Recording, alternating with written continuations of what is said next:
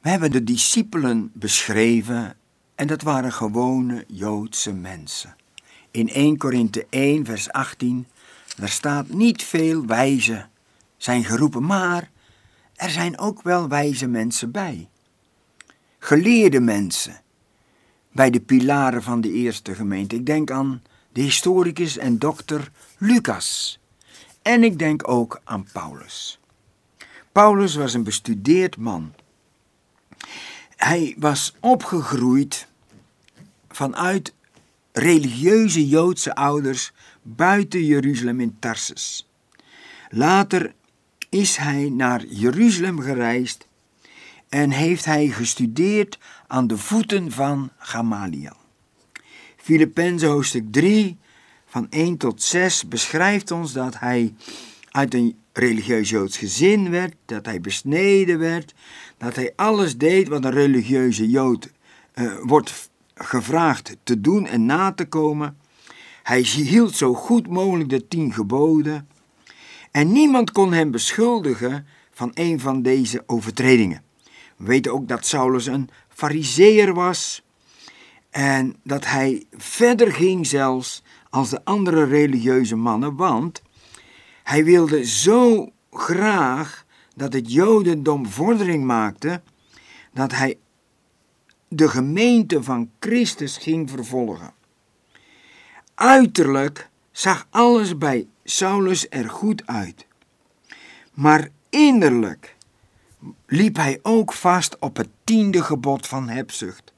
Ook zijn hart was bevuild. En hij dacht dat hij God behaagde, maar in feite streed hij tegen God. Hij was religieus, maar niet gered. En hij is zo fanatiek dat hij daar staat bij de dood van Stefanus en de, en de jassen draagt van de mannen die hem doodgooien met stenen. En hij geeft zijn ja-woord. Hij was een godslasteraar, noemt hij zichzelf. In 1 Timotheus 1, vers 13. Hij was een vervolger en een verdrukker. Maar hij was geen huichelaar. Hij was totaal overtuigd dat hij God oprecht diende. Maar zijn probleem was, hij leefde met een verkeerd godsbeeld. En als je leeft met een verkeerd godsbeeld, dan is je denken verkeerd en dan is ook je doen verkeerd. Hij werd gewoon een wilde stier in een hok. Hij, hij vervolgde de gemeente en hij werd steeds briesender en steeds gevaarlijker. Maar wat ik nou zo mooi vind, ook in zijn ongelovige staat was hij toch al een instrument voor God. Ja, de Heere God is soeverein. De Heere God gebruikt vriend, vijand, ja zelfs Satan. Hij is bij machten om de vloek te veranderen in een zegen. De opdracht was, in Handelingen 1 vers af, gaat heen, wees mijn getuige in Jeruzalem, Judea, Samaria en het uiterste der aarde. Maar wat zien we? Na de dood van Stefanus waren ze allemaal nog in Jeruzalem. Nou ja, niet goedschiks, dan kwaadschiks. Wat lezen we in Handelingen 8? Saulus stemde van harte in met de dood van Stefanus. Er ontstond op die dag een grote vervolging tegen de gemeente die in Jeruzalem was, en zij werden allen verspreid over de landstreken van Judea en Samaria, behalve de apostelen. En godvrezende mannen droegen Stefanus samen naar het graf en bedreven grote rouw over hem. En Saulus begon de gemeente te verwoesten. Hij ging de huizen binnen, sleepte mannen en vrouwen mee en leverde hen over in de gevangenis. En dit is een prachtig sleutelvers. Zij dan, die overal verspreid waren, trokken het land door en verkondigden het woord. In het Engels vind ik het wel leuk. They gossiped the gospel. Zij werden verspreid door die totale briesende Saul die ervan overtuigd was dat hij God een dienst deed. En daardoor werd hij steeds belangrijker in de groep van de Fariseeën. Werd hij steeds populairder en kon hij wel eens in de lijn geplaatst worden van de toekomstige hoge priester. Jeruzalem is niet genoeg voor hem. In Handelingen 9 dan vraagt hij brieven om te gaan naar Damascus. En dan opeens, opeens, als hij misschien Damascus al ziet liggen in de vallei, dan heeft hij een persoonlijke ontmoeting met de Heere Jezus zelf. En op die dag doet hij belangrijke ontdekkingen. Hij ontdekt allereerst dat Jezus niet vervloekt is, want in Deuteronomie staat dat degene die aan een hout hangt is vervloekt, dat Jezus niet dood is en dat Jezus leeft. Hij doet heel veel nieuwe ontdekkingen. En direct realiseert hij zich wat hij zich eerst niet realiseerde, dat Jezus de levende Messias is. En hij heeft geen woord meer uit te brengen. Hij die hoog gezeten was, misschien wel op een paard of een kameel, lag met zijn gezicht in het stof. O, wat kan een mens in één klap totaal veranderen? De eerste twee woorden van Paulus zijn de uitlijn geworden van zijn leven. Hier zien we het in Handelingen 9, vers 5. Wie bent u, Heere? In Filippenzen 3, vers 10, daar zien we de passie dat Paulus heeft. Hij wil de Heere beter en beter leren kennen. Hij wil de gemeenschap van zijn lijden beter leren kennen. Hij wil de kracht van zijn opstanding beter leren kennen. Dat was de passie van zijn leven. Oh, ik wil Jezus kennen. Ik wil Jezus kennen. Ik wil hem beter leren kennen. En het tweede, dat zien we daarna. Wat wilt u dat ik doen zal? Ten eerste, hij wilde de Heer persoonlijk, intiem kennen en hij was bereid om de Heer te gehoorzamen om in zijn dienst te treden, om te doen wat hij van hem vraagt. En het is echt uniek. Alleen dat getuigenis van Paulus is al genoeg om te bewijzen dat het geloof in de Heer Jezus, het christelijk geloof, authentiek is. Niemand kon bij hem in de buurt komen, maar niemand is ook te wild voor Jezus. Jezus kwam tot hem, openbaarde zich aan hem en hij is gebroken. En hij is beschikbaar. En wat zien we dan? Dan zien wij in Handelingen 9, vers 20 dat hij direct de juiste boodschap brengt. Want wat brengt hij? Hij brengt de boodschap dat Jezus God is. Dat Jezus de Zoon van God is. En wat ik ook zo mooi vind, hij predikt niet alleen, maar hij bewijst het ook. En dat is zo belangrijk. De heer Jezus heeft het ons gezegd. Het zijn de schriften die van mij getuigen. Die dood van Stefanus was niet voor niets geweest.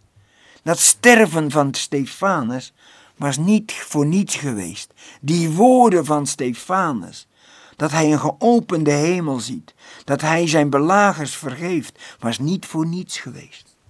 Want de boodschap die Stefanus geeft in Handelingen 7 over de geschiedenis van zijn volk, waarin zij alle profeten gedood hebben en afgewezen, die boodschap brengt Paulus nu precies hetzelfde. Hij gaat uit van de schrift en predikt hen Jezus. Hij gaat uit van de schrift en bewijst aan hen, Jezus is de ware Messias. Oh, in Openbaring 3, vers 11, daar heb je de gemeente van Philadelphia. En dan zie je dat de mensen van de synagoge naar de gemeente toe gaan, zich neerbuigen en hen gelijk geven.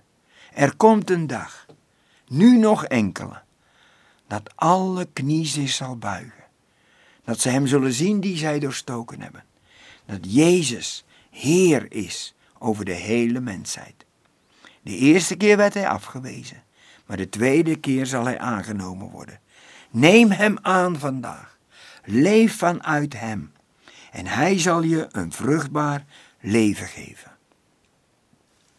Ik wil toch nog even verder gaan met Paulus. Want die bekering van Paulus is zo een krachtig getuigenis dat ik persoonlijk zijn bekering tijdens de 33 jaar van evangelisatie in Israël gebruikt heb. Door zijn bekering werd ik dagelijks bemoedigd. Als zo'n wilde Paulus tot geloof gaan komen, dan kan iedereen tot geloof komen. En gelukkig heb ik bewijzen gezien van Joodse mensen die ook uitgeroepen hebben. Het kostbare bloed van Jezus heeft mij gereinigd van alle zonden. Toen ik tot geloof kwam in 1974, waren er maar 300 in heel Israël. Vandaag zijn het er duizenden. Ja, dat doel van die redding van Paulus is heel uniek. Hij redde hem voor iets belangrijks en voor iets wonderlijks. Want hij werd de apostel van de heidenen, Romeinen 11, vers 13. Je zou zeggen, die Paulus met die achtergrond, hij wist precies alle facetten van het legalistische religie van het Jodendom. Hij wist precies wat er in hun harten omging, waar ze mee bezig waren, hoe ze dachten. En toch werd hij geroepen naar de heidenen. Er staat zoiets moois in Handelingen 9, vers 15. Ga, want deze is voor mij een uitverkoren instrument om mijn naam te brengen naar de heidenen, de koningen en als laatste de Israëlieten. Laten we even lezen in Handelingen 26 van 16 tot 18. Dan horen we de woorden die Paulus hoort van de Heere als hij voor de derde keer zijn getuigenis geeft in het boek Handelingen. In vers 15 beginnen we maar. Ik zei, wie bent u, Heere? En hij zei, ik ben Yeshua, die u vervolgt. Maar richt u op. Met andere woorden, ik wil met u spreken waardig, niet met je hoofd in het zand. Sta op uw voeten, want hiertoe ben ik aan u verschenen om u aan te stellen als dienaar en getuige, zowel van de dingen die u gezien hebt, als van die waarin ik nog aan u verschijnen zal. Ik zal u verlossen van dit volk en van de heidenen, naar wie ik u nu zend, om hun ogen te openen en hen te bekeren van de duisternis tot het licht, van de macht van de Satan tot God opdat zij vergeving van de zonden ontvangen en een erfdeel onder de geheiligden door het geloof in mij. Hiertoe was de Heere verschenen aan Paulus om hem deze unieke bediening te geven. Een bediening van geloof, een bediening van genade, een bediening waar mensen verlost worden van het slavenjuk van de zonde. In Colossense 1, vers 13 staat het ook zo mooi. Wij zijn overgeplaatst, we hebben een transfer beleefd uit het domein van Satan in het koninkrijk van de zoon zijner liefde. Als gelovigen zijn we nog wel in de wereld, maar we zijn niet meer van de wereld. De Heere is zo eerlijk. En direct vertelt de Heere dat Paulus veel zal lijden.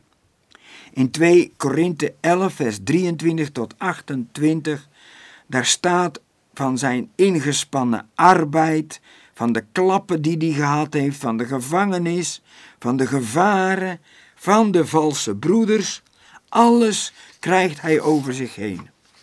En dat was op een moment dat hij dit schrijft, dat hij nog wel tien jaar te gaan heeft. De lijst is verbazingwekkend. Weet je, als je het serieus neemt met de Heer Jezus en je verlangt om godvruchtig te leven, dan zul je vervolgd worden. Dat is een belofte in 2 Timotheus 3, vers 12. Maar er staat ook iets heel leuks. En de Heer Jezus heeft dat gezegd.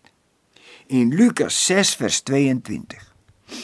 Als mensen allerlei kwaad van je zeggen, je vervolgen en je naam te grabbel gooien, wat gebeurt met allen die godvruchtig leven, dan is het tijd voor een feestje.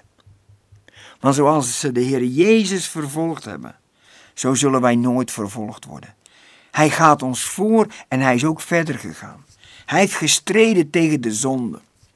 En ziende op Jezus kunnen wij de vervolging aan. En kunnen wij ervoor zorgen dat de vloek verdraaid wordt in een zegen. Wij zijn echt onaantastbaar totdat de wil van God geschied is in ons leven. En de Heer Jezus zegt het, word je vervolgd, dan is het tijd voor een feestje. Want het is een getuigenis dat je bij mij hoort. Het christenleven is niet een makkelijk leven.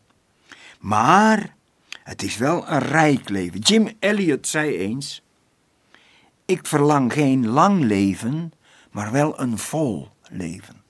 Hij is gedood door de Auca Indians. En Stefanus, hij was vol als diaken, vol in zijn bediening, vol in zijn prediking, maar hij was ook vol tijdens zijn sterven.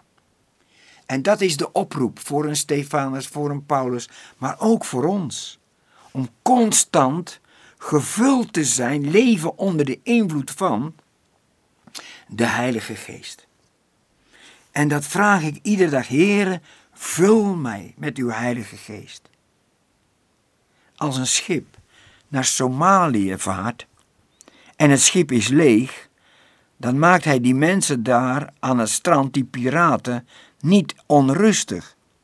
Maar op het moment dat de piraten horen dat het schip vol is, dan worden ze actief.